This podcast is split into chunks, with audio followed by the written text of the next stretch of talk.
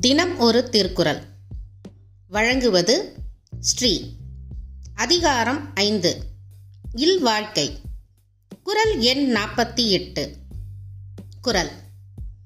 ஆட்டின் ஒழுக்கி அரண் இழுக்கா இல்வாழ்க்கை நோற்பாரின் நோன்மை உடைத்து. விளக்கம்.